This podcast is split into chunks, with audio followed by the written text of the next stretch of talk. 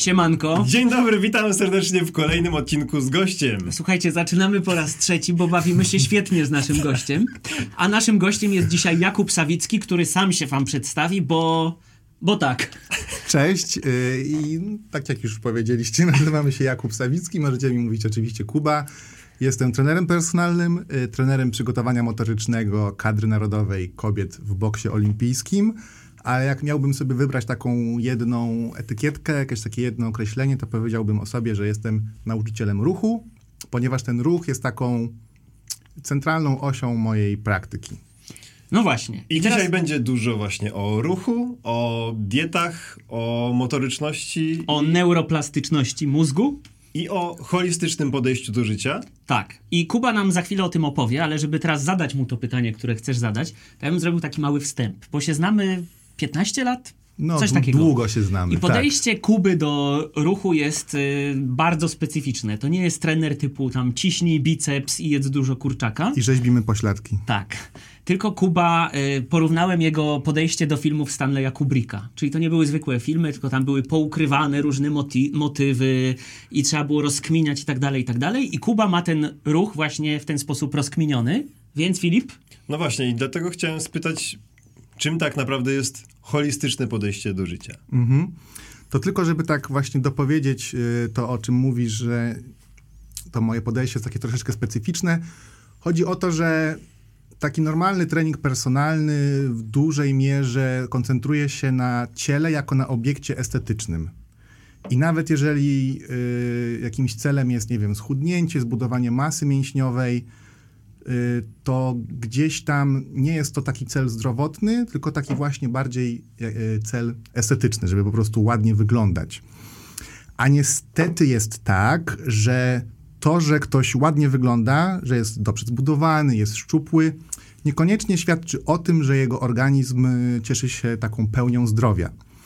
No i właśnie to holistyczne podejście do zdrowia to jest też taki termin mm, troszeczkę kontrowersyjny, ponieważ jest często nadużywany i myślę, że sobie możemy trochę o tym powiedzieć, ale dla mnie takie holistyczne, czyli po prostu całościowe podejście do, do zdrowia, mm, do ciała ludzkiego, bo umysł i mózg też jest ciałem, polega na tym, że to jest taka próba połączenia różnych biegunów ze sobą. Tak? Mamy Mamy, taką, mamy myśl zachodnią, mamy myśl wschodnią, jeżeli chodzi o to, jak patrzymy na człowieka. Mamy podejście biomechaniczne, mamy podejście psychospołeczne mm, i mamy naturę i mamy kulturę i człowiek jest gdzieś tak pośrodku tego wszystkiego. Mm, i to podejście holistyczne zakłada taką próbę pogodzenia tych różnych perspektyw yy, i zadbanie o zdrowie w taki wielopoziomowy sposób. A mógłbyś nam trochę na przykład rozjaśnić, czym jest to wschodnie, tak. zachodnie tak. i tak dalej, i tak dalej? Mm, mamy taki model, który nazywa się modelem biopsychospołecznym. Mm, I on zakłada, że zdrowie ma swoje trzy aspekty. Jest zdrowie biomechaniczne, zdrowie biochemiczne i zdrowie psychospołeczne. Zdrowie biomechaniczne to jest yy, to, jak nasze ciało układa się w przestrzeni, czy posiadamy odpowiednią siłę mięśniową, czy mamy zdrowe stawy, czy, czy cieszymy się swobodą ruchu. Zdrowie biochemiczne no to jest na przykład e, równowaga neuroprzekaźników w mózgu, to jest to, jak się odżywiamy, a zdrowie, biopsychospo, e, a zdrowie psychospołeczne to jest to, jak funkcjonujemy w społeczeństwie, jak czujemy się ze sobą na takim poziomie psychicznym, mentalnym, jakie są nasze interakcje z, z innymi ludźmi. Mm, I mamy taką właśnie medycynę zachodnią, która jest świetna w ratowaniu życia. Mm, natomiast gorzej sobie radzi z zapobieganiem z zapobieganiem wielu chorobom cywiliza cywilizacyjnym, ponieważ no, im, im dalej w las, y, tym coraz więcej ludzi choruje na depresję, na cukrzycę, na nowotwory, na różne choroby układu sercowo-naczyniowego, na stany lękowe. Jakby tych, tych, tych rzeczy jest bardzo dużo. Yy, I jesteśmy taką trochę rybką w akwarium, w takim sensie, że no niby pływamy w wodzie, czyli w tym naszym naturalnym środowisku, ale to nie jest nasze naturalne środowisko. My zostaliśmy wyjęci z tego środowiska naturalnego mm, i zostaliśmy włożeni w świat, do którego nasze ciała i nasze mózgi nie są do końca przystosowane. I to spojrzenie w kierunku wschodu yy, polega na tym, żeby właśnie zastanowić się, bo w ten sposób wschód patrzy na człowieka jako na całość. Yy, tam nie ma części, tak jak na przykład takie stare atlasy anatomiczne polegały na tym, że anatom ciął nożem mięśnie i wydzielał poszczególne mięśnie. Teraz troszeczkę bardziej mówi się o na przykład taśmach anatomicznych, czyli o tym, że te mięśnie są ze sobą połączone i napięcie różnych mięśni yy, na przestrzeni tej taśmy anatomicznej może mieć, mogą mieć na siebie wpływ. Mamy takie naczynia połączone. Nie wszystko wpływa na wszystko, ale bardzo wiele wpływa na bardzo wiele. Yy, I właśnie myśl wschodnia nie wiem, nawet y, ak ak akupunktura, czy w ogóle wszystkie praktyki medytacyjne, mm, patrzą na organizm jako na, mm, jako na takie właśnie naczynia połączone mm, i bardziej skupiają się na tym, żeby zapobiegać chorobom, niż leczyć, niż doprowadzić do konieczności w ogóle tego, że musimy się leczyć. I to jest trochę to przekleństwo medycyny zachodniej, że ona daje nam wiele różnych możliwości, żeby przeciągnąć się do momentu, w którym uderzamy w ścianę i następuje całkowite załamanie się naszego organizmu. Mamy środki przeciwbólowe, mamy różnego rodzaju inne strategie, które pomagają nam po prostu wyciszać to ciało, wyciszać takie różne podstawowe po potrzeby, na przykład jak ruch, i często osoby, które stwierdzają, że muszą się zająć sobą, są już po prostu w takim miejscu, że nie są w stanie w ogóle już funkcjonować. A powiedz nam, jak te wszystkie rzeczy, o których teraz opowiadasz, mhm. Aplikujesz do swojej pracy jako trenera w kadrze? Bo znowu, y, dla kogoś, kto nie ogarnia piękna boksu, mhm. to jest po prostu pranie się po mordach i tak. właściwie to jest tyle. Więc na czym polega twoja praca? Yy jako trener przygotowania motorycznego mam takich kilka celów. Zapobieganie kontuzjom, czyli wzmacnianie ciała w ten sposób, żeby te obszary, które są najbardziej narażone na uraz w danej dyscyplinie, były takie bardziej odporne po prostu na ten uraz. Druga rzecz to jest y, zwiększanie wydajności moich zawodniczek czy zawodników y, w swoim sporcie, czyli takie prowadzenie treningu motorycznego, które spowoduje, że one będą sobie lepiej radziły w swoim specyficznym środowisku rywalizacji sportowej. I ostatnią rzeczą, która nie, niekoniecznie jakby jest wpisana w ten mm, dogmat przygotowania motorycznego, no bo po angielsku przygotowanie motoryczne to jest strength and conditioning, czyli po prostu trening siłowy i wydolnościowy. To ta polska nazwa jest taka troszeczkę fajniejsza, bo właśnie zakłada tę motoryczność i takim ważnym aspektem dla mnie w tym wszystkim jest optymalizowanie organizmu i strategie regeneracyjne. Ponieważ sport wyczynowy jest bardzo obciążający dla organizmu, jest bardzo stresujący.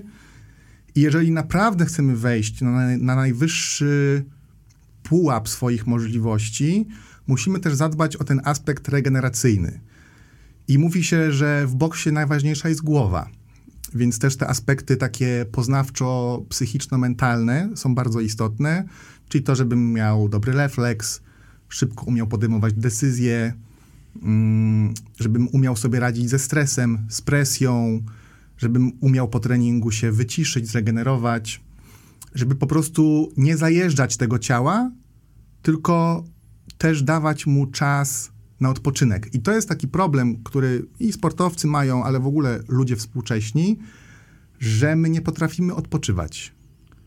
Y, o, oczekujemy, że to tak się trochę w taki magiczny sposób stanie, że jak przyjdzie ta godzina 22, to ja ten telefon odłożę i po prostu pójdę spać i usnę, nie? i że się w tym śnie magicznie zregeneruje, a niestety nie jest tak. I robimy sobie wiele różnych rzeczy, które upośledzają nam tę zdolność do regeneracji. I to jest takie coś za coś, no bo mówiłem też właśnie o tym, że jesteśmy pomiędzy naturą a kulturą, ponieważ wyszliśmy z natury, jesteśmy zwierzętami, mm, które pokonały swoje instynkty, nauczyły się je kontrolować. Stworzyliśmy kulturę, która z jednej strony nas ochrania, ale z drugiej strony jest też źródłem cierpienia. Mm, I musimy próbować wyciągać to, co jest najlepsze z obu tych światów, bo kiedy byliśmy w środowisku naturalnym, to my byliśmy do niego dostrojeni. Mieliśmy na przykład bardzo dużo kontaktu z podłożem. Yy, I samo to, że kładliśmy się na twardej ziemi i na tej twardej ziemi spaliśmy, było takim naturalnym przełącznikiem w kierunku relaksu. Czy są takie różne archetypowe pozycje odpoczynku, typu na przykład przysiad głęboki, który w świecie zachodnim jest yy, z, w, w, ogóle zatracony. Czy to jest taki e, tak zwany słowiański przykuc? Słowiański przykuc, tak. Że jeżeli pojedziesz gdziekolwiek do Azji czy do Afryki, to zobaczysz ludzi w każdym wieku, do 80 kilku lat, którzy siedzą w przysiadzie. I to jest taka naturalna pozycja odpoczynku, w której można jeść, w której kręgosłup się dekompresuje i którą my zatraciliśmy przez taki właśnie nasz współczesny styl życia, no i przede wszystkim przez y, krzesło, które jest wszechobecne. Jakby robimy kupę siedząc, a nie będąc w przysiadzie. Pracujemy siedząc, jemy siedząc, y, doświadczamy rozrywki siedząc, w trakcie, w trakcie tra transportowania się siedzimy. I to nie jest do końca tak, że to krzesło jest złe, no bo to krzesło umożliwia nam zachowanie koncentracji na zadaniu. Ale problem polega na tym, że my na tym krześle się rozsiadamy i to krzesło nas oddala od takiego naturalnego stanu ruchu. Mamy w swoich mięśniach i kościach y, takie mechanoreceptory, które są podrażniane, jeżeli zbyt długo przebywają w jakimś ucisku. I znowu wracając do tego podłoża i do tej, do tej podłogi, jeżeli teraz my wszyscy byśmy siedzieli na podłodze, to co jakiś czas musielibyśmy zmienić swoją pozycję, bo byłoby nam po prostu niewygodnie, bo te mechanoreceptory byłyby po prostu podrażniane. A krzesło trochę wyłącza tę potrzebę. Dzięki temu możemy się na czymś skupić i wykonać jakieś produktywne zadanie, ale zapominamy o swoim ciele.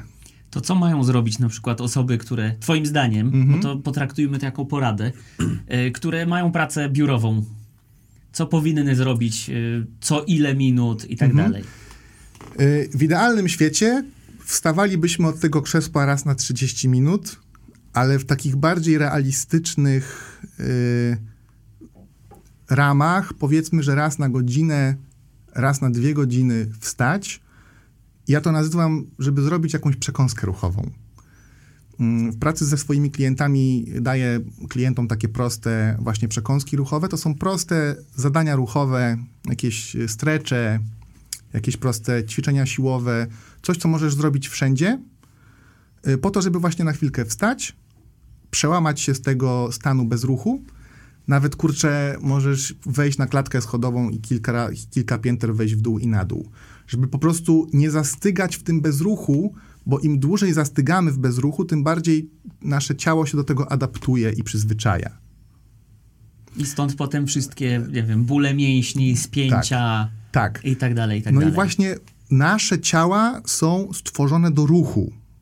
I kiedy nie ma tego ruchu, to nasze ciała po prostu cierpią. A kiedy już jest ten ruch, e, mhm. to czy ludzie dzisiaj dobrze się ruszają, poprawnie, czy raczej jesteśmy jakoś, nie wiem, mamy tyle różnych asymetrii, źle dorastamy, mhm. nie wiem, różne jakieś drobne urazy sprawiają, że ten ruch, nawet jeśli jest, to on czasem może nam jeszcze, nie wiem, w jakiś sposób zaszkodzić?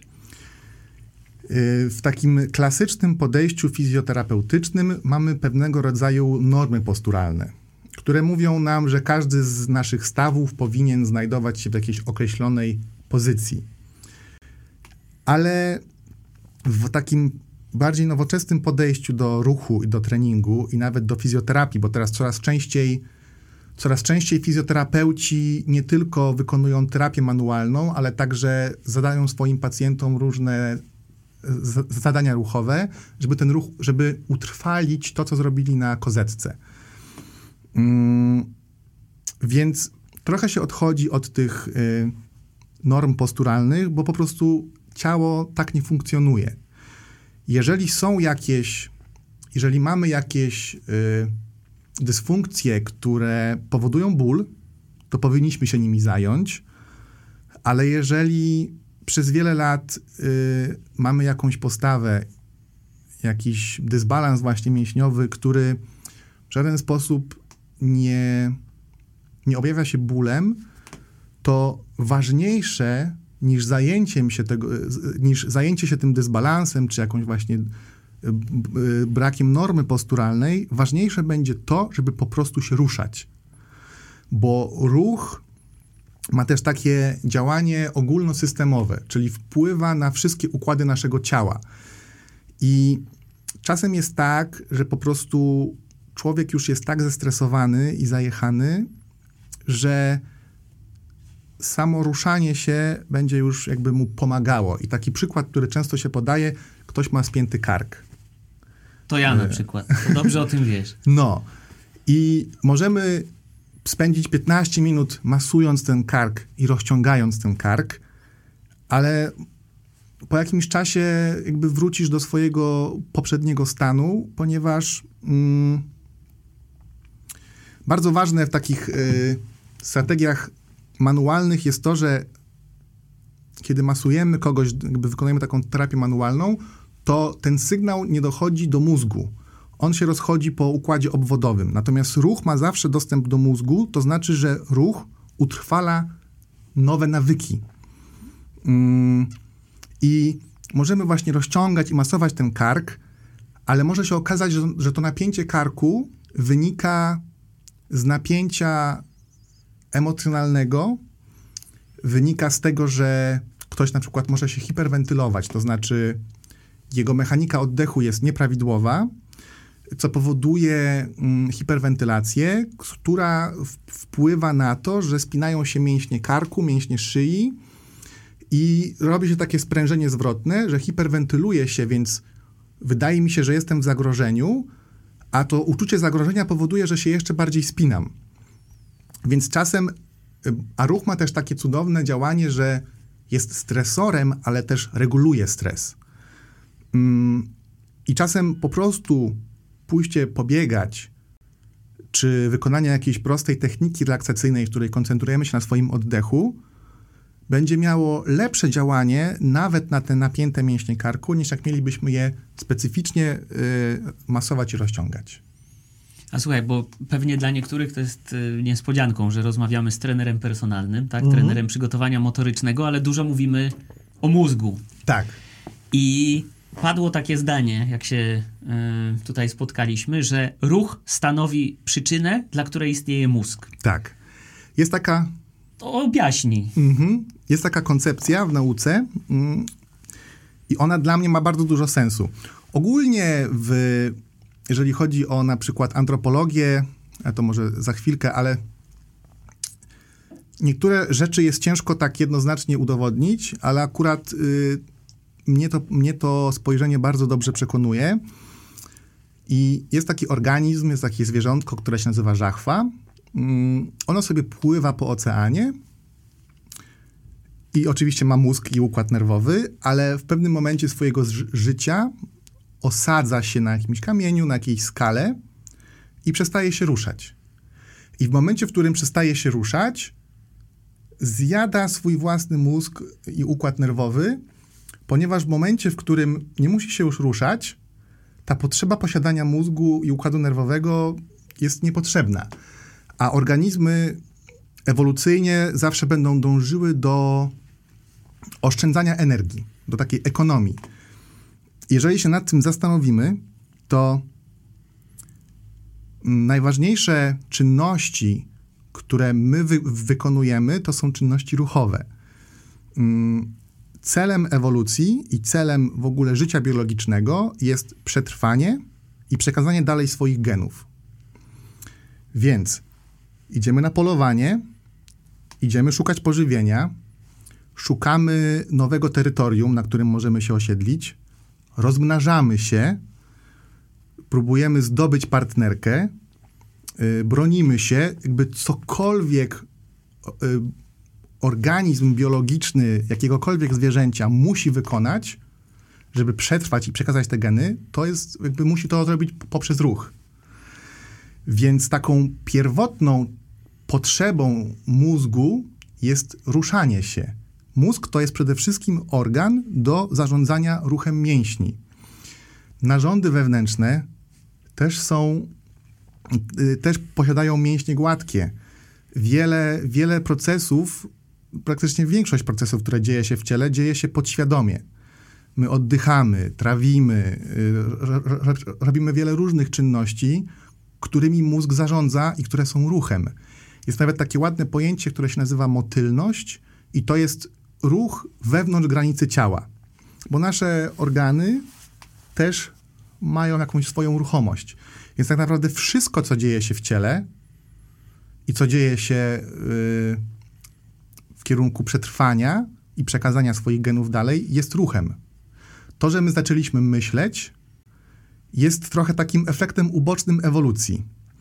Yy, I żeby to lepiej zrozumieć, ja jestem też takim bardzo dużym entuzjastą mm, antropologii i prymatologii, czyli nauce o naszej historii, mm, ale też nauce o prymatologia, czyli małpy naczelne, po angielsku primates, to są nasi najbliżsi kuzyni. I nie wiem, czy wiecie, ale genetycznie jesteśmy bardziej podobni do szympansa, niż słoń afrykański jest podobny do słonia indyjskiego. Y, pomiędzy tymi słoniami jest podobieństwo 95% DNA, a pomiędzy człowiekiem a szympansem 98,8% tych samych genów. Oczywiście jest też takie coś jak mm, epigenetyka, która polega na tym, że różne geny wyrażają się w różny sposób. Ta ekspresja genów może się różnić i możemy w różny sposób z tych genów korzystać, z tej puli genów, które mamy. Niemniej genetycznie jesteśmy bardzo, bardzo, bardzo blisko y, szympansów. Zarówno szympansa tego szympansa, jak i y, bonobo, czyli szympansa ka karłowatego. Mm, jeżeli zrozumiemy trochę też naszą historię ewolucji i rozwoju gatunku, a także rozwoju w ogóle życia na Ziemi, to jakby zobaczymy właśnie, że ten ruch jest taką mm, takim centralnym tematem w ogóle y, życia. Nie wiem, czy chcielibyście, żebym trochę powiedział więcej o naszych przodkach, no wiesz co, tak, Jak ale... Ja, ja chciałem, to zaraz myślę, że do przodków przejdziemy, ja bym chciał jeszcze pójść troszkę do przodu bardziej, no. że patrząc na to, że właśnie ludzie się coraz mniej ruszają chyba jako społeczeństwo, tak. to mówi, że jesteśmy coraz bardziej takim wtórnie osiadłym trochę jakby gatunkiem. E, czy to stwarza ryzyko, że nie wiem, że będzie, staniemy się trochę jako ludzkość, jak ten, ten e, to zwierzątko właśnie, żachwa. jak ta żachwa, mhm. że e, nie wiem, że nam mózg właśnie zacznie zanikać, albo że organizm będzie sam nie wiem, zżerał ten mózg? Myślę, że nie. I, ja bym jeszcze dorzucił, no. czy właśnie może już osiedliśmy i już zanika. No właśnie. Wiecie co, y, w ten sposób nie. Mm, my trochę zmieniliśmy sposób, w jaki ewoluujemy, bo przestaliśmy ewoluować w sposób fizyczny, fizjologiczny, a teraz ewoluujemy głównie mm, poprzez nasz behawior, poprzez nasze zachowania. Na przykład taki najprostszy przykład y, kiedy jest zimno, to nie, nie, nie zaczynamy produkować więcej włosów, tylko zakładamy kurtkę. I człowiek teraz bardziej ewoluuje w tym kierunku różnych zachowań. Mm. Plus jesteśmy też istotami społecznymi, które od zawsze funkcjonowały w społecznościach, większych lub mniejszych. I mózg też jest bardzo potrzebny do tego funkcjonowania w społeczeństwie, więc to nie jest tak, że my całkowicie teraz tego mózgu nie stymulujemy. Po prostu ten ruch jest takim trochę brakującym elementem układanki, jest taką pierwszą potrzebą mózgu, ale potem mamy na przykład właśnie to funkcjonowanie w społeczeństwie i mamy takie trzy systemy w mózgu, które są bardzo ważne.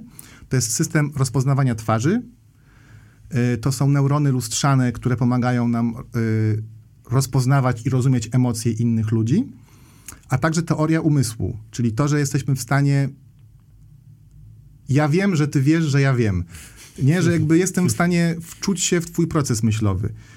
Więc jest też dużo takich ośrodków, no tak samo język jakby jest, y, jest, jest czynnością społeczną, więc to nie jest tak, że, że, że, ten mózg nie jest stymulowany, tylko po prostu jest stymulowany w inny sposób, nie? No a zobacz, jeżeli mówisz, że y, musieliśmy iść polować, tak, zdobyć to jedzenie i to ciało musiało pracować. Tak. W tej chwili idziesz z koszykiem, już nie polujesz, tylko tam wrzucasz. Albo to, co- zamawiasz na- Albo zamawiasz, tak, palcem. Ja wczoraj tyle scrollowałem w drodze, że naprawdę, że mnie złapał skurcz Mhm. w dłoni. Czyli nasz instynkt łowcy czy zdobywcy zanika. No właśnie. trochę? A, I czy wraz z nim też zanika, nie wiem, czy zanika ciało, jego zdolności. Problem polega na tym, że my właśnie ewolucyjnie przystosowaliśmy się do ruchu. A teraz żyjemy wbrew temu. A teraz żyjemy trochę wbrew temu. Y, Jeżeli spojrzymy na tych naszych najbliższych kuzynów, na przykład szympansy, one 10 godzin w ciągu dnia śpią, 9-10. 10 godzin spędzają na takich aktywnościach jak drzemki, iskanie się, jedzenie. I w porównaniu do łowców zbieraczy, czy do, y, czy do, czyli, czyli do naszych przodków, one wykonują bardzo mało ruchu w ciągu dnia. Y, Te na, współczesne plemiona zbieracko-łowieckie, które na przykład żyją w Tanzanii, wykonują dziennie 9-14 kilometrów, czyli to jest jakieś 18-15 tysięcy kroków, coś koło tego. Osiem, ile? 15-18, tak. Tak. Szympans będzie w ciągu dnia pokonywał powiedzmy około 3 kilometrów, plus będzie wchodził na drzewo, co, co, co da mu jakieś ko- kolejne półtora. No i zagadka polega na tym, że zarówno szympansy, które żyją na wolności, jak i te, które żyją w niewoli, nie mają problemów z otyłością. Średnia, średnia y, wartość tkanki tłuszczowej szympansa to są dane z ogrodów zoologicznych w Ameryce, mam, to jest 10%. Więc szympans jest taki. W ogóle widzieliście kiedyś szympansa bez sierści? Tak. Jest I on po jest prostu dowalony. masą mięcha. No i chodzi właśnie o to, że. Mm, Ręce zwłaszcza, nie? Bo Tak. jak skacze tam właśnie po drzewach, to w sumie się tak cały czas jest w takim Tak. treningu, nie? I zobaczcie, oni nie muszą się jakoś dużo ruszać, żeby zachować zdrowie. Nie mają problemów z cukrzycą, z otyłością, nie mają zawałów, yy, a my mamy. Mimo, że prowadzimy trochę taki leniwy tryb życia jak nasi najbliżsi kuzyni. I z czego to wynika? Wynika to z tego, że w pewnym momencie zeszliśmy z drzewa i zaczęliśmy chodzić na dwóch nogach. I zaczęliśmy mm, poszukiwać innego pożywienia niż tylko owoców, którymi żywią się e, nasi kuzyni. Oni też oczywiście polują i jedzą czasem mięso, ale bardzo rzadko. Ogólnie jedzenie surowego mięsa jest bardzo czasochłonne i trudne. Mm, Więc my w pewnym momencie zeszliśmy z tego drzewa yy, i zaczęliśmy się rozglądać po tym, co jest nie na drzewach, a wokół nas. Pra- prawdopodobnie Australopitek, czyli nasz przodek, oprócz tego, że jadł też owoce, żywił też się padliną. Jadł szpik kostny, ponieważ szpik kostny ma taką zaletę, że jest chroniony kością przed światem zewnętrznym, więc się nie psuje, a mięso, które zostaje na kościach, bardzo szybko robaczeje. I, I bardzo jest prawdopodobne to, w ogóle w tej antropologii wszystko jest prawdopodobne, bo ciężko cokolwiek udowodnić, y, są po prostu różne poszlaki. I nasi przodkowie jedli szpik kostny i mózgi yy, z padliny. Szpik kostny ma to do siebie, że ma bardzo dużo. W szpiku kostnym powstają czerwone krwinki. Yy, W szpiku kostnym jest dużo cholesterolu i tłuszczu, który jest kaloryczny. I w szpiku kostnym jest dużo mi- minerałów, więc prawdopodobnie to, że my jedliśmy ten szpik kostny, który jest energetycznie mm, gęsty, dało nam też taki boost w rozwoju naszego mózgu. No i kiedy my zaczęliśmy chodzić po tej sawannie yy, i po tej nizinie, a nie po drzewach, widzieliśmy też właśnie zwierzęta. I jakimś, po jakimś czasie, oprócz tego, że jedliśmy tę padlinę, to zaczęliśmy też polować na zwierzęta.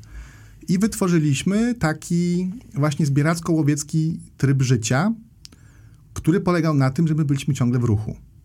To jakby sukces ewolucyjny y, człowieka, nie tylko Homo sapiens, ale w ogóle wszystkich poprzednich ga- ga- gatunków Homo, polegał na tym, że my mogliśmy się przemieszczać i zaludniać nowe terytoria Mm, A małpy na przykład są przywiązane do, do tych swoich drzew i do swoich owoców i nie mogą się przemieszczać poza tereny, gdzie tych drzew nie ma z, owo- z, z owocami. A kiedy my zaczęliśmy jeść mięso i polować, jakby ro, ro, trochę rozszerzyliśmy swoją, swój obszar działalności, no i sama czynność zbierania i polowania spowodowały, że nasza fizjologia uległa zmianie. Yy, nasz metabolizm zaczął potrzebować więcej energii, zarówno żeby zasilić naszą aktywność fizyczną, ale też po to, żeby zacząć rozwijać nasze mózgi. Bo kiedy zaczynamy polować, wymaga to od nas znajdywania nowych rozwiązań, komunikowania się w grupie i wielu innych czynności poznawczych, które wy- wymagają większej mocy obliczeniowej. Więc to, że my wyewoluowaliśmy i stworzyliśmy ten nasz współczesny mózg, wynika z tego, że zeszliśmy z drzewa, zaczęliśmy polować, odkryliśmy ogień, który ułatwił nam obróbkę żywności w taki sposób, że mogliśmy ją jeść szybciej, łatwiej. Dzięki temu mogliśmy spędzić więcej czasu na przykład na polowaniu albo na innych aktywnościach, które w dalszym stopniu rozwijały naszą społeczność. Mm, I właśnie to jest też ciekawe, że ewolucja tak naprawdę ma bardzo dobrą pamięć, ale nie ma żadnego celu. Yy, I my się do tego ruchu przystosowaliśmy, bo to było dla nas potrzebne do przetrwania, ale w dzisiejszym świecie już nie jest to nam aż tak potrzebne. No ale my wciąż jesteśmy tymi na poziomie umysłowym i fizjologicznym jesteśmy dalej tymi zbieraczami, łowcami, ponieważ z perspektywy ewolucji 10 tysięcy lat, 200 tysięcy lat naszego rozwoju to jest mrugnięcie okiem. Mm. No i dam taki przykład, jeżeli chodzi o tą ewolucję, żeby, żeby zrozumieć o co chodzi. Ssaki mają geny, które pozwalają im syntetyzować witaminę C wewnątrz swojego ciała. Drapieżniki tak robią, robią tak gryzonie, a my to utraciliśmy ze względu właśnie na to, że jedliśmy bardzo dużo owoców, które były bogate w witaminę C. Więc z takiej perspektywy ewolucyjnej produkcja substancji, którą dostarczamy sobie z zewnątrz, jest po prostu marnowaniem energii. Takim innym, bardziej ekstremalnym przykładem są rekiny i ryby makrelowate, które mają tak zwaną forsowaną wentylację. Ona polega na tym, te, te, to, to, to są ryby, które były bardzo aktywne, bardzo dużo pływały i w pewnym momencie zatraciły mięśnie, które wtaczają wodę do oskrzeli, żeby właśnie za, zaoszczędzić energię. Ale spowodowało to to, że teraz, żeby się nie udusić, muszą cały czas pływać. Więc jakby ewolucja nie ma ani na celu naszego dobra, ani naszego niepowodzenia. Po prostu ma nas przy, przystos- przystosować do naszego śro- środowiska. No i my po prostu jesteśmy tymi zbieraczami, łowcami, którzy mieli bardzo dużo aktywności fizycznej i w tym momencie, kiedy jej nie mamy, to robimy po prostu coś wbrew swojej genetyce. I stąd te wszystkie problemy. Właśnie ludzie dzielą się tak, myślę, powszechnie na tych, którzy lubią się zagłębiać w historię. Mhm. O, ogólnie, nie, nie mówię tutaj ty, typowo o samym jakby człowieku i o fizyczności, e, ale też na takich, którzy raczej chcą zostawić historię gdzieś za plecami i myśleć bardziej o przyszłości, Mhm. ale z tego, co tu opowiadasz, to takie analizowanie właśnie, czy antropologia, y, to jednak jest coś niezbędnego, żebyśmy też mogli zrozumieć e, swoje ciało, Dokładnie czy swój tak. organizm i też y, pójść na, do przodu, tak? Tak. Też y, pod względem takim, e, jak ty jako trener, czy właśnie zawodnicy, sportowcy. Mhm. Wiesz co, to jest właśnie trochę ta holistyczna idea, żeby uszanować w sobie tę część naturalną, którą posiadamy, która jest naszym dziedzictwem biologiczno-genetycznym, ale jednocześnie rozwijać się jako istota społeczno-kulturowa. I żeby czerpać po prostu najlepsze rzeczy z obu światów. Słuchaj, jak jesteśmy właśnie przy tym temacie i o takim No. wyjściu e, z naszej natury w stronę kultury bardziej. E, jak dotykamy często tematu mediów społecznościowych, to się tam pojawia wątek uzależnienia i tego wyrzutu dopaminy, do Dopaminy. mózgu. Mhm. To mógłbyś przybliżyć naszym widzom i słuchaczom, jaka była pierwotna funkcja tej dopaminy, Tak. jak ona teraz jest nadużywana, jeżeli chodzi właśnie o media społecznościowe? Ja się tylko rozbiorę trochę, bo jest mi gorąco i już wam opowiadam. I to się pięknie wiąże też z tym poprzednim tematem, z tym tematem ewolucji naszego gatunku, bo musimy zrozumieć to, że nasi przodkowie żyli pod bardzo dużą presją środowiska, które zagrażało życiu na każdym kroku i w, żyli w środowisku, które było ubogie w zasoby. To znaczy, zdobycie jedzenia nie było takie oczywiste. I to, że my odczuwamy przyjemność, jest tak naprawdę funkcją przetrwania. Przyjemność powstała po to, żeby nagradzać nas za zachowania, które wspierają nasze przetrwanie i nasz rozwój jako systemu biologicznego. Mm, no i znowu właśnie, jest taki ładny cytat, że wszystkie problemy, no to tak wiadomo, tak aforystycznie, ale problemy człowieka polegają na tym, że mamy paleolityczny umysł, średniowieczne instytucje i boską technologię. I właśnie ta boska technologia, yy, ona się włamuje trochę w nasz umysł i korzysta z układu, układu nagrody, który tak ładnie to, to się nazywa mezokortykolimbiczny układ y, dopaminergiczny. Szlak, szlak dopaminergiczny, dobrze powiedziałem, mezokortykolimbiczny, u tak. Mm, ale już mniejsza z tymi nazwami. Chodzi o to, że bo to też jest troszeczkę mylone.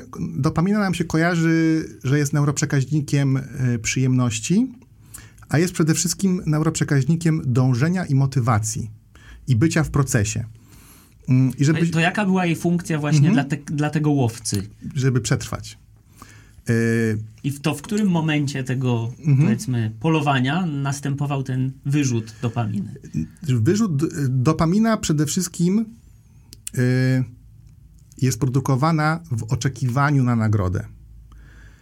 Y, mózg produkuje ją także po tym, jak dostał nagrodę, typu pożywienie, seks czy cokolwiek innego, ale najwięcej dopaminy mózg produkuje wcześniej.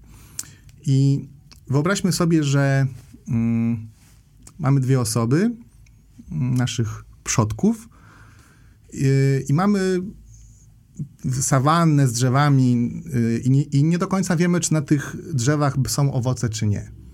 No i powiedzmy, że Wojtek yy, wejdzie tylko na jedno drzewo, sprawdzi, że nie ma owoców i się zniechęci. A drugi, nie wiem, Franek, wejdzie na kilka drzew i będzie szukał tych owoców, aż je zdobędzie. Więc geny przekaże ten drugi dalej, bo będzie miał on większe szanse na przetrwanie. I właśnie to, co popycha go do tego, żeby wchodzić na te kolejne drzewa, to jest dopamina. No i teraz przenosimy się do tego współczesnego świata, w którym mamy mnóstwo bodźców i mamy mnóstwo łatwych przyjemności, które możemy osiągać bez wysiłku. Bo pamiętajmy, że przyjemność jest nagrodą za wysiłek, za dyskomfort. Mm, I ta przyjemność ma nas zaprogramować do tego, żebyśmy powtarzali tę czynność. Z tym, że teraz mamy taki problem, że mamy na przykład media społecznościowe. Aha, bo mózg też nagradza nowość, nowe informacje i nagradza niepewne rezultaty. Było, było takie badanie na małpach, mm, że jak małpy pociągnęły za dźwignię albo tam, że usłyszały y, sygnał, to raz na jakiś czas dostawały sok. I badano, jak dużo dopaminy produkuje ich mózg. I najwięcej dopaminy produkował ich mózg wtedy, kiedy dostawały sok z prawdopodobieństwem 50%. Czyli czasem dostanę, czasem nie dostanę. I to znowu jest ten mechanizm tego, idź, znajdź jedzenie. Nie wiem, czy mi się uda, ale muszę iść je znaleźć. Więc jakby niepewne wyniki i jakaś nowa informacja, jakaś nowość, która też jest dla nas jakąś szansą, że coś znajdziemy, jakieś miejsce, w którym nam będzie się dobrze spało, jakieś miejsce, gdzie będzie dużo drzew, yy, jakąś, nie wiem, yy, gromadę zwierząt, którą, którą możemy zjeść, cokolwiek. I teraz mamy telefon, w którym jest cały czas jakaś nowość. Tak, możemy scrollować i wielokrotnie w ciągu sekundy przełączać się na inne konteksty. Mamy lajki, E, które nie wiemy, ile tych lajków dostaniemy i też ten algorytm nie pokazuje nam tych lajków wtedy, kiedy my je dostajemy, tylko rozrzuca je w czasie, żeby nas cały czas tak lekko podkręcać. Będzie tych lajków więcej, czy nie będzie? I co jest takie... I ciągle jakby telefon jest takim naszym y, automatycznym dealerem dopaminy w ten sposób. Mm, I żeby to dobrze zrozumieć, też y, mamy bardzo dużo łatwych przyjemności, które nie wymagają wysiłku, nie? Że mogę zjeść coś słodkiego, mogę zagrać w grę, mogę włączyć sobie film pornograficzny, kupić coś, y, zażyć jakąś substancję, bo też pamiętajmy, że uzależnić się można nie tylko od substancji psychoaktywnych, ale też od zachowań różnego rodzaju. Mm, I nadużywanie jakiejś czynności, która jest łatwą przyjemnością, powoduje, że receptory dopaminergiczne w mózgu się rozregulowują i przestają być tak wrażliwe na dopaminę. Taki tylko szybki wtręt, żebyśmy wiedzieli o co chodzi. Neuroprzekaźniki to są takie substancje, które przekazują impuls elektryczny, yy, który idzie po neuronie, do drugiego neuronu. I pomiędzy tymi neuronami jest taka szczelinka, która jest grubości włosa i ona się nazywa synapsa. I w tej synapsie zostają właśnie produkowane receptory i ten drugi mm, neuron ma receptory tych neuroprzekaźników. I są neuroprzekaźniki hamujące albo stymulujące. Dopamina jest stymulującym. Mm, więc rozregulu rozregulujemy nasze receptory, yy, które, które przestają być wrażliwe na dopaminę i musimy dostarczać sobie coraz częściej i coraz więcej tej dopaminy, żeby mózg w ogóle poczuł się normalnie. I to jest taki uproszczony mechanizm uzależnienia, nie? No i mamy teraz tyle tych rzeczy, od, który, od których możemy się uzależnić i mamy te mózgi, które walczyły o, wiecie, każdy skrawek pożywienia, a nagle mamy tego mnóstwo. I też takim fajnym przykładem jest y, tak zwany potocznie gen otyłości, który też mamy tak naprawdę dzięki temu, że on kiedyś służył przetrwaniu. No bo jeżeli ja zjadłem jedno jabłko, a następnego dnia drzewo było puste, bo ktoś mnie uprzedził i zjadł te jabłka, a inna osoba zjadła wszystkie jabłka z tego drzewa, po prostu się nażarła, to nawet jeżeli następnego dnia już tych jabłek nie było, to miała większe szanse na przetrwanie i przekazanie swoich genów, ponieważ najadła się trochę na zapas i odłożyła w sobie tkankę tłuszczową, która potem stanowiła dla niej źródło zapasowej energii. Więc jest bardzo wysokie prawdopodobieństwo, że nasz przodek miał ten gen powiedzmy otyłości, obżarstwa, tak? Bo on zapewniał mu przetrwanie. Ale to, co w tym środowisku o ograniczonych zasobach dawało nam przetrwanie, w dzisiejszym świecie niszczy nasze zdrowie. A jeśli chodzi o to właśnie uzależnianie tak naprawdę nas od dopaminy przez właśnie media społecznościowe mm -hmm. na przykład, to czy możemy porównać to działanie mediów społecznościowych, y, czy lajków i tak dalej do działania środków jak alkohol czy narkotyki? No, mechanizm tego uzależnienia, tak jak y, przed chwilą mówiłem, jest taki sam. Niezależnie czy to jest behawior, czy to jest substancja, to działa w ten sam sposób. I ważną rzeczą, którą tutaj tak bym jeszcze chciał napomknąć, mm, warto obserwować, jakie mamy takie łatwe przyjemności na co dzień i jakie potrzeby realizujemy przy pomocy tych, tych, tych potrzeb. Mm, bo może się okazać, że jeżeli nie wiem, zachce mi się słodkiego i teraz odczekam 15 minut, zanim zjem tę czekoladę. I może się okazać, że po tych 15 minutach już ta czekolada nie jest mi tak potrzebna. I to jest też właśnie kwestia tej dopaminy, że ona jest produkowana w największej ilości w oczekiwaniu. I na przykład, nie wiem, może być tak, że pójdziemy z kimś do łóżka, a potem będziemy żałować. I to jest to. Że byliśmy Czyli tak... 15 minut przeczekać w takiej sytuacji. Tak, że ba tak bardzo tego chcieliśmy, a potem się okazuje, że nie było jednak tak fajnie. Nie? I druga rzecz też jest taka, że mm, możemy często zaspokoić tę potrzebę czymś, co jest mniej szkodliwe. Takim prostym przykładem jest na przykład to, że ludzie sobie lubią y, wieczorem wypić y, piwo albo lampkę wina, nie?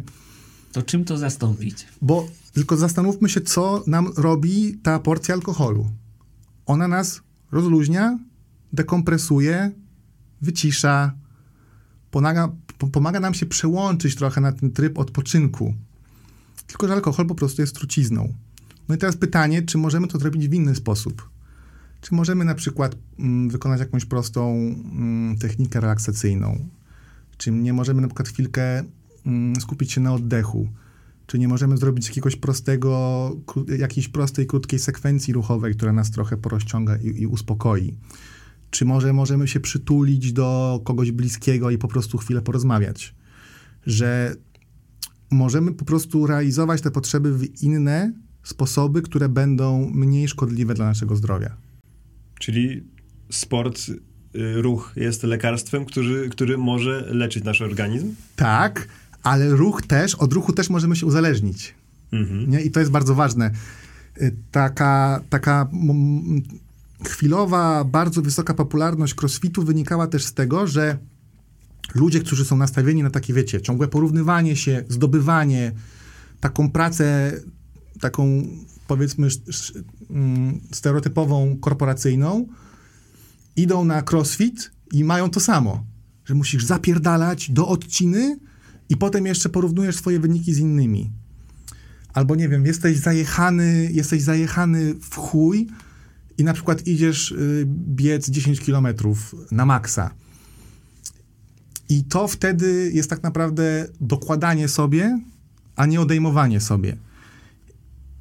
Tylko problem właśnie polega na tym, że my, że często ludzie nie potrafią wyczuć swojego ciała i wyczuć swoich potrzeb. I ta podróż do odzyskania kontaktu z ciałem jest bardzo długa i trudna często. Więc tak, ruch jak najbardziej jest lekarstwem, ale trzeba go stosować w umiejętny sposób. I na przykład, jeżeli ktoś jest przestymulowany współczulnie, mamy, mamy układ autonomiczny, nerwowy, który dzieli się na część współczulną i przywspółczulną. Część sp- współczulna to jest ta od reakcji walcz-uciekaj, czyli widzę lwa i albo z nim walczę, albo uciekam. I część przywspółczulna, czyli już przed tym lwem uciekłem i mogę się uspokoić i wy, wychillować i wtedy organizm skupia się na regeneracji, trawieniu i tak dalej. Mm, Jeżeli ktoś jest przebodźcowany współczulnie, bo ma bardzo dużo stresu w pracy, bo ciągle siedzi na Instagramie, bo jakby brakuje mu ruchu, to niekoniecznie najlepszą opcją będzie zajazd.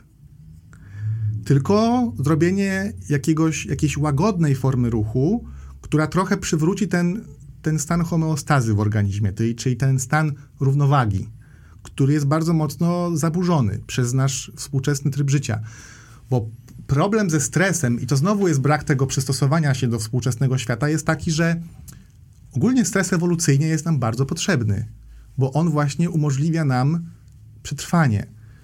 Tylko w naturalnym środowisku stres wygląda w ten sposób, że, przez, że jest 3 minuty walki na śmierć i życie i potem albo umarłem, albo już nie mam się czym stresować, bo udało mi się uciec, albo udało mi się pokonać swojego przeciwnika.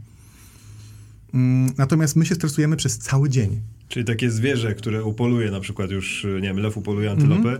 nie stresuje się tym, że e, za jutro czy pojutrze będzie musiał upolować kolejną. Dokładnie. nie? Dokładnie tak. Yy, zwierzęta żyją w chwili obecnej, nie? Są takimi trochę buddami. Czyli carpe E, diem. Tak. No i, no i właśnie, kurczę, zobaczcie, że zabójczy jest ten stres chroniczny, który trwa za długo, bo on po prostu dekompensuje wszystkie układy ciała, y, obniża naszą odporność, zakłóca funkcjonowanie układu y, hormonalnego, zakłóca nas, nasz sen i tak dalej, i tak dalej, i tak dalej. Mm, I dlatego na przykład też ja stosuję często w swojej praktyce techniki oddechowe, ponieważ oddech może właśnie oddziaływać na ten układ autonomiczny. Odpowiednie oddychanie może spowodować, że będzie nam łatwiej się wyciszyć i uspokoić. A żyjemy w takiej sytuacji, że łatwiej sobie z tym poradzić właśnie alkoholem czy Tak. tapsami z apteki. Dokładnie. To jest właśnie to, co mówiłem wcześniej, że jakby cywilizacja Zachodu daje nam tyle możliwości zagłuszania swojego ciała, że po prostu dojedziemy do granic swoich możliwości i do, dopiero wtedy poczujemy, kurde, coś jest źle. I kolejna kwestia też jest taka właśnie, że ludzie lubią zajazd. Bardzo często też jest tak, że ktoś pójdzie do takiego trenera fitnessowego, a pójdzie do takiego trenera powiedzmy bardziej jak ja i zostanie u tego fitnessowego, bo po tym treningu fitnessowym będzie czuł, że zrobił trening.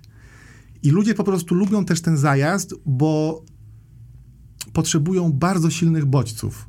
Jeżeli tych silnych bodźców nie dostaną, no bo znowu te receptory dopaminowe i tak dalej są po prostu rozregulowane, to nic nie poczują, nie? I, czy, I czyli chcemy się zajeżdżać, ale czy potrafimy odpoczywać? Nie. Bardzo dużo osób niestety nie potrafi odpoczywać. I to jest duży problem. Też pod takim kątem, że przebywanie w tym, yy, w tym stanie przewlekłego stresu yy, zmniejsza nasze umiejętności do nauki. Yy, I tak naprawdę człowiek do 12 roku życia jest w takim etapie właśnie akumulacji i formowania swojej osobowości, swojego ja. Większość przekonań, jakichś nawyków, odruchów, uwarunkowań kształtuje się właśnie w, tym, w tych pierwszych 12 latach życia. I kiedy my potem jesteśmy tymi zestresowanymi, yy, obciążeni życiem rodzinnym, pracą, kredytem, brakiem ruchu, człowiekiem, dużo jest takich klientów, którzy przychodzą na przykład do mnie i oni po dwóch minutach zapomnieli, co, mają, co mieli zrobić, bo są po prostu tak zajechani. I musimy starać się w jakiś sposób odzyskać ten potencjał do nauki, bo on jest. Tylko, żeby to zrobić, musimy najpierw zdjąć to obciążenie, żeby pojawiła się w ogóle przestrzeń. No jeżeli masz nalaną do pełna y, filiżankę, no to już tam więcej nie dolejesz. Musisz najpierw odlać, żeby móc wlać coś, coś nowego. I z, dlatego ja też jestem takim dużym zwolennikiem praktyki uważności, me, medytacji, bo ona też jest w stanie, daje nam taką szansę do odzyskania wolności, w takim sensie, że przestajemy już reagować w taki bardzo odruchowy, impulsywny sposób, a jesteśmy bardziej świadomi tego, co robimy i dlaczego to robimy, bo zaczynamy widzieć te impulsy i dostajemy taką przestrzeń, taki jeden oddech, na przykład, nie wiem, powiedziałeś coś niemiłego i albo się mogę wkurwić i zacząć się z tobą kłócić, albo mogę zobaczyć, że ten impuls się pojawia. Okej, okay, dobra. Może jednak jestem w stanie w inny sposób z tobą wejść, jakby wiesz, w interakcję, żeby ten problem rozwiązać. I to jest na różnych poziomach. Widzę batona, od razu go zjem. Bo na przykład w dzieciństwie rodzice dawali mi czekoladę, jak byłem smutny. I mam już tak to mocno uwarunkowane w mózgu, że zawsze, kiedy jest mi smutno, będę jadł słodkie. I żeby w ogóle zobaczyć, że ja to robię, to muszę mieć właśnie tą przestrzeń, żeby w ogóle zacząć się obserwować z trochę większej perspektywy. Ale właśnie ty jako trener, e, przypominam, że wyszliśmy od ruchu, bycia trenerem e, motorycznym w boksie, to co mi najbardziej imponuje, że ty szukasz. I między innymi kiedyś u ciebie na Instagramie widziałem, jak byłeś na zgrupowaniu z kadrą, mhm. ten obóz wysokogórski. Jaki był cel czegoś takiego? No bo to jest takie.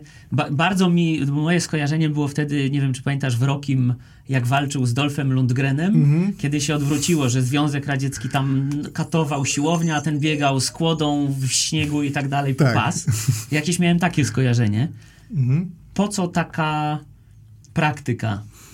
Y, trening hipoksyjny, trening wysokogórski jest w sumie czymś takim dość nowym mm, w świecie sportu Zainteresowanie wokół tego tematu pojawiło się po Igrzyskach Olimpijskich w Meksyku w 1968 roku. Meksyk znajduje się na wysokości 2200 metrów nad poziomem morza i okazało się, że w dyscyplinach wytrzymałościowych nie pobito żadnych rekordów i wyniki były zaskakująco niskie. Natomiast w dyscyplinach sprinterskich, gdzie wysiłek jest oparty na mm, głównie wysiłku beztlenowym, na przemianach beztlenowych wyniki były lepsze. Mm, I okazało się, że no, u, tych, u tych sprinterów to wynikało jakby troszkę z tego, że jest mniejszy opór powietrza. i z tego, że po prostu ta wysokość nie wpływa na przemiany beztlenowe i na ten krótki wysiłek. Natomiast okazało się, że przebywanie na wysokości, mm, gdzie mamy niższe ciśnienie atmosferyczne, co powoduje, że mamy niższe ciśnienie parcjalne tlenu, yy, gorzej sobie radzimy z wysiłkiem, ale z kolei, jeżeli zaadaptujemy się do tego, mamy na przykład y, Kenijczyków i Etiopczyków, którzy dominują całkowicie y, w świecie biegów y, maratońskich, wynika to z tego, że mm, są to kraje, które są położone dość wysoko nad poziomem morza. Tam średnia wysokość jest 1500, ale jeżeli średnia jest 1500, to tam są, wiecie, wahania nawet do 5000 w górę. I oni żyją w tym od zawsze. No i właśnie, to jest znowu to środowisko, które jest dla nich naturalne, do którego oni się zaadoptowali i ich fizjologia zaadoptowała się do tego, że mają, bo niższe ciśnienie parcjalne tlenu znaczy, że mm, ten tlen jest troszeczkę tak bardziej w powietrzu roz, rozrzedzony, ponieważ mniej naciska na niego ciśnienie atmosferyczne. I tak naprawdę zawartość tego tlenu w atmosferze do tych 2,5 tysiąca metrów jest taka sama, czyli wynosi 21%, dopiero potem ona się stopniowo zmniejsza, ale mimo, że jest taka sama zawartość tlenu, to powietrze jest rzadsze, więc tych cząstek tlenu we wdychanym powietrzu jest mniej, co powoduje, że organizm wchodzi w, te, w stan hipoksji, czyli w stan niedotlenienia. I ten stan niedotlenienia powoduje, że organizm zaczyna się do tego adaptować, między innymi w ten sposób, że właśnie w szpiku kostnym powstają nowe, po, po, powstaje więcej czerwonych krwinek, mm, a także same czerwone krwinki mają w sobie więcej hemoglobiny.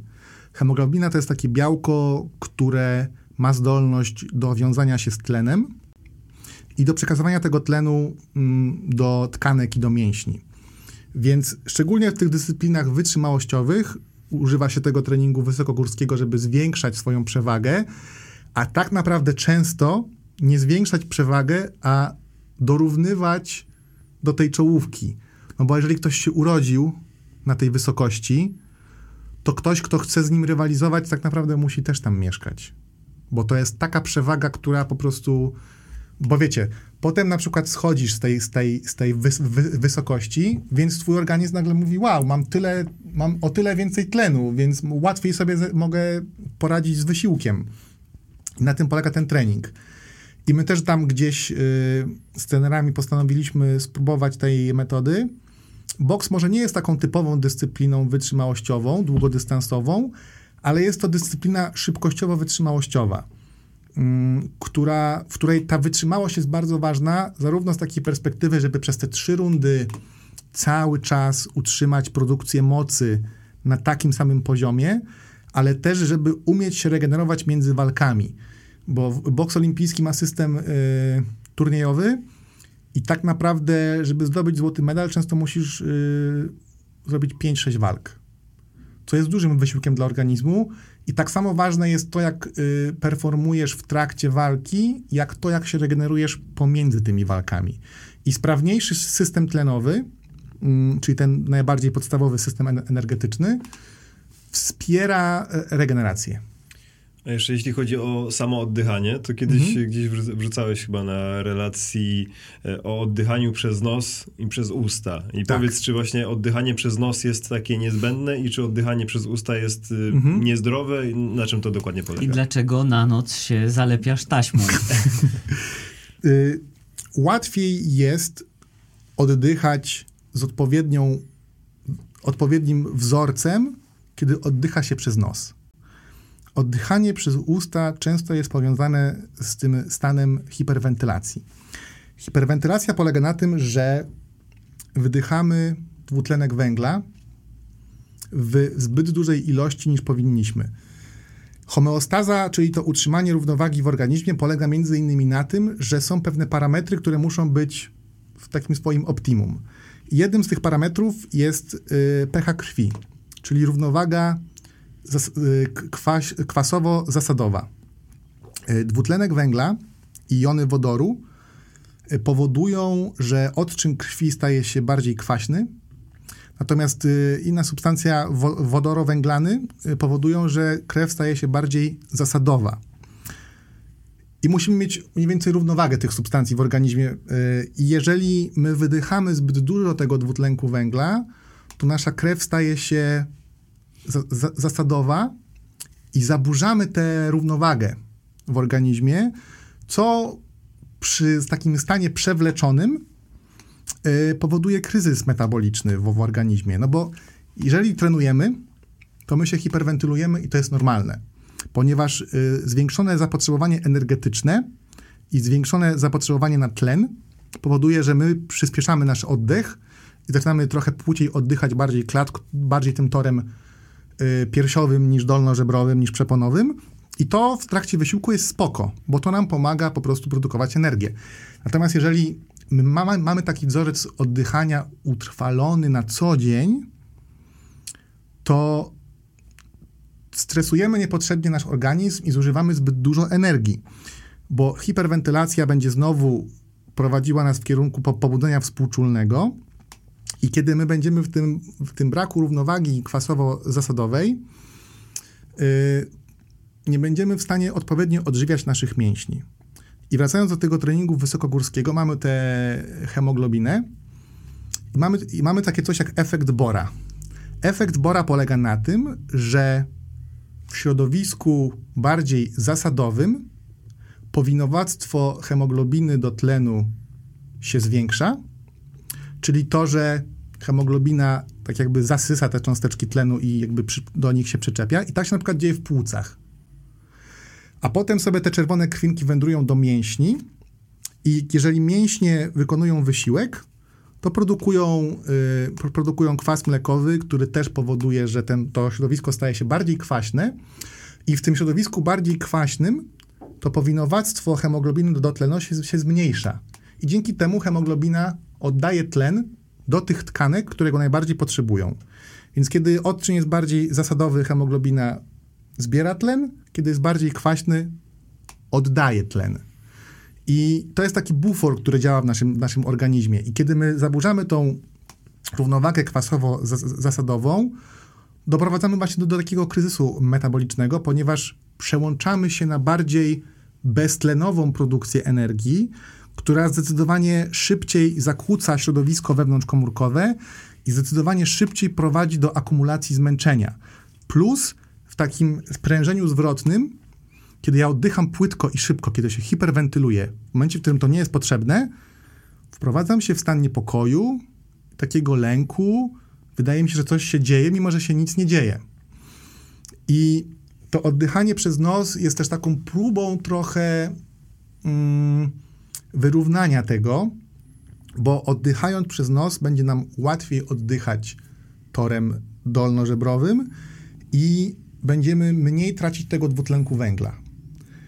I przez to, że my się dużo stresujemy, że mamy tę jakby za, zaburzoną postawę przez siedzenie, yy, to gdzieś tam odruchowo zaczynamy oddychać tymi ustami. I dużo osób oddycha ustami. Nawet, nie wiem, wczoraj się przygotowywałem do tego podcastu i obok mnie siedział pan w kawiarni, gdzie jakby jest hałas. Ja słyszałem, jak, jak on oddycha, bo oddychał tak głośno i tak z takim trudem. No ja pamiętam, jak byłem dzieciakiem i byłem u ortodonty mhm. i miałem krzywe zęby i też ortodonta powiedziała, że to jest przez oddychanie y, ustami, a nie nosem. To też ma wpływ? Słuchajcie. Tak, tak, tak usłyszałem. W skrajnych przypadkach może zmieniać się mm, kształt mózgu, y, twarzoczaszki.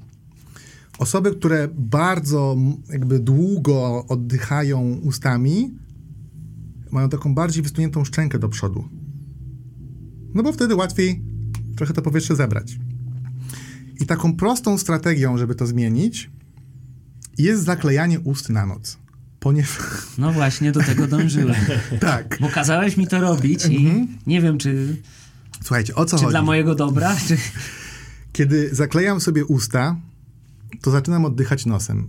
I, ro, I nawet jeżeli ktoś myśli, że ma trochę zapchane dziurki, czy cokolwiek, czy ma, czy ma krzywą przegrodę, kiedy oddychamy nosem, to w jamie nosowej powstaje tlenek azotu, który też działa w taki sposób przeczyszczający dla tej drogi oddechowej i nam się łatwiej oddycha.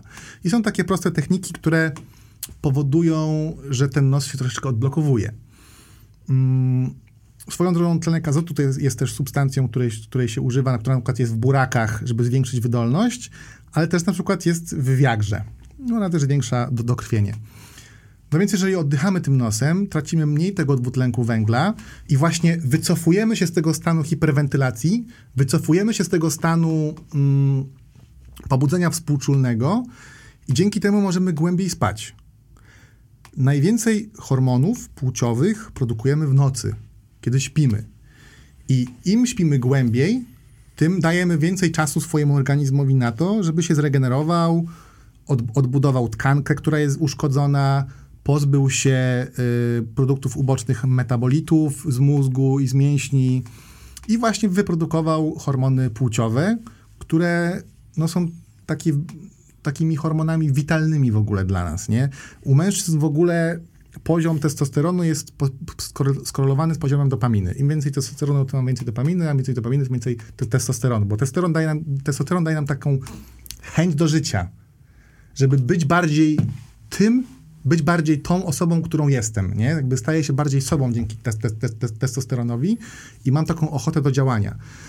No więc jeżeli oddycham nosem, jestem mniej zestresowany, jestem mniej pobudzony, mogę głębiej spać, lepiej się zregenerować, a jeżeli przez jedną trzecią doby już oddycham tym nosem w trakcie spania, jeżeli śpimy 8 godzin, a mam nadzieję, że śpimy, to wtedy już troszeczkę re, reedukujemy ten swój wzorzec oddechowy i potem jest nam łatwiej oddychać w ciągu dnia nosem. I na przykład, no ja już przespałem się z, z tą taśmą dwa albo trzy lata i teraz mam tak, że już nawet nie co, nie co noc muszę się zaklejać, bo już po prostu to jest takie dla mnie naturalne, że oddycham tym nosem, yy, że jakby nawet nie potrzebuję tej taśmy, ale na, na początku ona jest potrzebna. Robi się nawet, wiecie, treningi z taśmą na ustach, ale to już jest takie bardziej, powiedzmy, hardkorowe. Też gdzieś tam to można w późniejszym etapie wprowadzić, ale to jest tak nieinwazyjne. Kupujesz, to się nazywa przylepiec tkaninowy w aptece. Jak to zwierzątko, to, to siada na tym kamieniu. Tak. Przylepiec tkaninowy w aptece. Zaklejasz sobie usta na noc. To jest przyjemne, to jakby to musi, to wa ważne, żeby to była tkanina, żeby to oddychało, nie? A nie lasotaśma ta srebrna. Na, na przykład. Z waszego pierwszego odcinka chyba. No, dobrze. Słuchał. Czyli, czyli reasumując, y, oddychajmy przez nos, mhm. wysypiajmy się, no bo to, to, to tak. to podstawa. Ruszajmy się z głową. Jak się ruszajmy w takim razie? Jakie możemy robić ćwiczenia? No tak te, mhm. z, z, tego, co możesz opowiedzieć. No, może nagramy jakąś rolkę, jak pokazujesz, ale co Wiecie, możesz powiedzieć? To zależy. Y, jak wiele rzeczy w treningu, mm, to też zależy, bo to zależy właśnie od tego, jaki mamy potencjał danej osoby. Czy ta osoba jest przeciążona i musimy ją odciążyć, czy na przykład może być tak, że też ktoś jest przeciążony przywspółczulnie. To znaczy ma w życiu tak mało bodźców, jego życie jest tak mało stresujące i monotonne, że trzeba go właśnie pobudzić. I w takim powiedzmy już załóżmy, że jesteśmy już w takim stanie homeostazy i po prostu chcemy przeżyć długie, jakościowe, samodzielne życie, w którym nie musimy liczyć na pomoc innych ludzi. I w, w takim założeniu dobrze by było, żeby ruch przede wszystkim nas jarał i sprawiał nam przyjemność, czyli żebyśmy robili coś, co po prostu jest fajne dla nas, bo wtedy mamy szansę y, robić to przez całe życie. Ale w idealnym świecie byłoby tak, że wykonujemy trochę wysiłku tlenowego, który daje nam po prostu taką lepszą bazę do życia, bo tak naprawdę całe życie jesteśmy w, tym, w tych przemianach tlenowych, ale żebyśmy też trenowali y, systemy beztlenowe organizmu, czyli takie jakieś y, krótkie zrywy, trening interwałowy, bo też jeżeli serce jest w stanie pracować na wys wysokim tętnie, to mm, będzie po prostu lepiej funkcjonowało przez całe życie. Y, jakiś tam elemencik gdzieś treningu siłowego, który będzie wzmacniał nasze stawy i kości. Y, od treningu siłowego nasze kości stają się gęstsze. i są mniej, są bardziej odporne na uszkodzenia. I też trening siłowy rozwija włókna szybko kurczliwe, które są mniej odporne na zmęczenie y, w przeciwieństwie do włókien wolno kurczliwych, ale mają większą siłę i szybciej się kurczą. I na przykład taki pan, który ma 70 lat i sobie idzie po ulicy, na której są kałuże zamarznięte i się na tej kałuży poślizgnie, to jeżeli jego nogi będą miały więcej włókien szybko kurczliwych, to on ma większą szansę, że się nie przewróci, tylko zbierze się, nie? Więc z takiej perspektywy powiedzmy długowieczności, dobrze skomponowany trening wydolnościowy, przemiany tlenowe, beztlenowe, elementy treningu siłowego. Jeżeli są potrzebne jakieś elementy mobilnościowo, jakby y, mobilnościowe, które zwiększają elastyczność naszych tkanek tam, gdzie one są zbyt mało elastyczne. No i w ogóle fajnie, żeby ten taki bardziej trening motoryczny y, służył jakiemuś takiemu wyższemu celu, celowi. Czyli na przykład, że nie wiem, gram w hokeja i chcę być po prostu lepszy w tym y, hokeju. Nie żeby ten trening nie był treningiem dla treningu, tylko żeby to był trening po coś. Nie? Dlatego no, jak masz problemy z zębami, to nie malujesz sobie ich na biało korektorem, tylko jedziesz do dentysty. Więc jeżeli chcesz nauczyć się ruszać i chcesz dowiedzieć się, jaki trening, jaki rodzaj ruchu, jakie ćwiczenia powinny być dla ciebie najlepsze w tym momencie, w jakim jesteś, no to musisz iść do trenera, do specjalisty od ruchu, który ten trening dopasuje po prostu do twoich potrzeb, bo będzie mógł spojrzeć na ciebie z perspektywy, której ty sam nie masz. Okej, okay, a powiedz, bo tak, jak ćwiczyć ciało? Ale tak jeszcze przejdźmy na chwilę, albo mhm. wróćmy mm -hmm. do tego mózgu. No. Bo jest bardzo modny teraz temat neuroplastyczności mózgu. Tak. I ćwiczenia tego mózgu. Mhm. I tutaj, jak sobie rozmawialiśmy, to padło nazwisko e, doktora Joe Dispenzy. Aha. Ty masz jakąś tam swoją opinię, ale on powiedział e, w jednym z wywiadów, że na przykład jak mamy taką codzienną rutynę, mhm. wstaję, piję kawę, idę do pracy, wracam, oglądam serial, idę spać, że ten nie tworzą się nowe struktury w mózgu. Ale powiedział, że jeżeli idziesz zawsze ulicą tą i skręcasz w lewo i tak dalej, to zmień tę rutynę i pójdź dwie przecznice y, dalej i skręć w prawo i potem pójdź na inny przystanek, żeby ten mózg się też uczył nowych rzeczy, yy, nabierał nowych doświadczeń i tak dalej. Czy coś mhm. ta takiego rzeczywiście działa i jest ważne dla nas, żeby zmieniać rutyny, żeby przyzwyczajać się do nowego? Czy to rzeczywiście to rozwija mózg? Tak, trochę tak, trochę nie, bo z jednej strony rutyny są potrzebne żeby wprowadzić jakąś taką dyscyplinę w życiu, typu no muszę mieć jakąś na przykład treningową swoją rutynę, ale z drugiej strony taka rutyna, że po prostu nie jestem zaangażowany w życie i po prostu sobie przez te życie tak to, to życie trochę bardziej przechodzi obok mnie, no to rzeczywiście każdy organ, który nie jest używany, zanika. Use it or lose it. I trochę z mózgiem jest tak samo. Mm, i mamy, mamy, możemy mieć negatywną neuroplastyczność, która, która jest w przypadku właśnie uzależnienia, ale możemy mieć neuroplastyczność pozytywną. Mm, I generalnie neuroplastyczność to jest zjawisko tego, że neurony, które często się razem ze sobą odpalają w jakimś kontekście tego, że coś robimy, y, utrwalają między sobą połączenia i powstają po prostu w, w mózgu nowe połączenia, nowe struktury, które w pewien sposób przebudowują ten mózg. Mm, I ten prosty przykład, który podałeś, że na przykład idziemy inną trasą do domu, jest jak najbardziej w porządku, ale y, fajnie w ogóle przez całe życie uczyć się nowych rzeczy. Czy, no to nawiążę do tego, co ty no. robisz, bo to, co tam zajrzę do ciebie na Instagramie, to na przykład widzę ostatnio, uczysz się grać na gitarze. Tak. Wcześniej y, jeździłeś na takiej mhm. rolce i uczyłeś się żonglować. Że to są takie rzeczy, które każdy z nas może zrobić, wziąć trzy piłeczki do tenisa, no i poświęcić na to, nie wiem, pół godziny. Tak. I to też jest nauka. Tak. I to też rozwija. Mhm. No, słuchajcie, opcji jest wiele. Nowa dyscyplina jakaś ruchowa, sportowa, język obcy, granie na instrumencie, yy, jakaś czytanie książek z jakiejś po prostu trochę innej dziedziny. Yy za bardzo zabijamy w sobie dziecko. które w sobie mamy i przestajemy się bawić. I przestajemy i zaczynamy patrzeć na życie w taki bardzo sztywny i poważny sposób. A możemy to troszeczkę zmienić i właśnie szukać takiej, takiej trochę za, z, zabawy w życiu.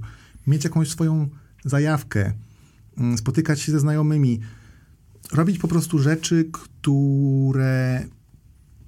Bo tak, tak się mówi o tym wychodzeniu z tej strefy komfortu, ale to też nie jest tak do końca, no bo żeby się czegoś nauczyć, to musisz być też w jakiejś strefie komfortu. Bo jeżeli będziesz ciągle zestresowany, to w stresie się nie uczysz nowych rzeczy. Nowych rzeczy uczysz się w jakimś takim przyjaznym, spokojnym środowisku, ale chodzi o to, żeby szukać tych wrażeń, żeby próbować z tego życia wyciągnąć jakieś takie przyjemnostki i, i zajawki, bo ten mózg po prostu wtedy będzie żywszy, będzie lepiej funkcjonował. No i chyba tak skończymy. No, tak, tak. Bardzo... Taką poradą dużą, jeżeli chodzi o ćwiczenia i małą, jeżeli chodzi o takie wychodzenie z codziennych Mhm. rutyn, a nie zasiadanie na przykład na kanapie z pilotem w ręku. Tak, także no dziękuję bardzo. To myślę, że to była bardzo ciekawa rozmowa. E, Wielu rzeczy sami się też dowiedzieliśmy, wielu nowych tak naprawdę i mam nadzieję, że nasi słuchacze i widzowie zdecydowanie też. E, Oddychajmy przez nos, wysypiajmy się, ruch, e, ruszajmy się z głową i dla głowy. Tak, Też, tak, tak? tak, tak. Jedzmy zdrowo. Jedzmy zdrowo, nie przejadajmy się, y, starajmy się jeść w jakichś odstępach czasu, nie podjadajmy w trakt, między posiłkami, szukajmy takiej żywności, która jest raczej nisko przetworzona. Niech te posiłki będą zróżnicowane, warzywa, owoce, orzechy, pestki, jakieś chude mięso, ewentualnie tłuste ryby. Mm, Zadbajmy też o swój rytm dobowy, to jest jakaś taka kolejna rzecz, o której y, moglibyśmy porozmawiać. No i dbajmy o relacje społeczne o to, żeby mieć zna- znajomych, żeby, w ogóle wychodzić, widzieć po prostu na żywo ludzi, bo to jest też teraz problem, że yy, no, nie, nie bodźcujemy swojego mózgu w ten sam sposób, kiedy widzimy kogoś na telefonie, niż kiedy widzimy kogoś na żywo. Więc miej, miejmy te właśnie relacje społeczne, miej, miejmy jakiś, yy, dbajmy o jakieś bliskie, intymne relacje i próbujmy też poznać siebie i zrozumieć siebie. Mm, Ja wszystkich zachęcam do psychoterapii i nie dlatego, że uważam, że wszyscy, nie wiem, są nienormalni, tylko dlatego, że to pomaga zrozumieć siebie i to, jak funkcjonuję w świecie, jak sobie radzę z różnymi rzeczami i właśnie zobaczyć, jakie mam te takie wrodzone nawyki, uwarunkowania, które może niekoniecznie są najlepsze, nie są najbardziej optymalne, może w jakiś sposób są dla mnie szkodliwe. Tak, czyli właśnie spróbujmy zadbać o siebie całościowo. Tak pa- pamiętajmy o tym mo- modelu biopsychospołecznym. No i my właśnie dbamy o relacje, zapraszając takich ciekawych gości. A wy musicie pamiętać jeszcze o kilku innych rzeczach.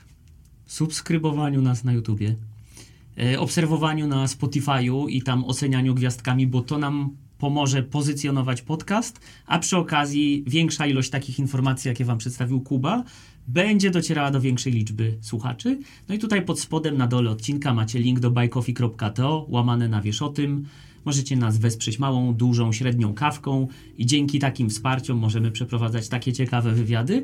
I chyba się nie boję, chyba się nie boję, nie, nie boję się nie tego boję powiedzieć, że myślę, że takie małe i duże porady od Kuby mogą zmieniać cudze czyjeś życie na lepsze. Na pewno tak, także no, jeszcze raz dziękujemy Dziękuję wam bardzo. i pozdrawiamy kadrę pięściarek Polski. Jak I- przygotowania do igrzysk już trwają? Tak. Trwają. I za rok złoty medal. Tak, i życzymy medali na igrzyskach. M- y, Już myślmy w czasie dokonanym. Tego się trzymajmy. Już ten medal Tak jest. jest. Tak, dokładnie tak. I wam dziękujemy bardzo i też wam życzymy złotych medali. To weź jeszcze napnij biceps.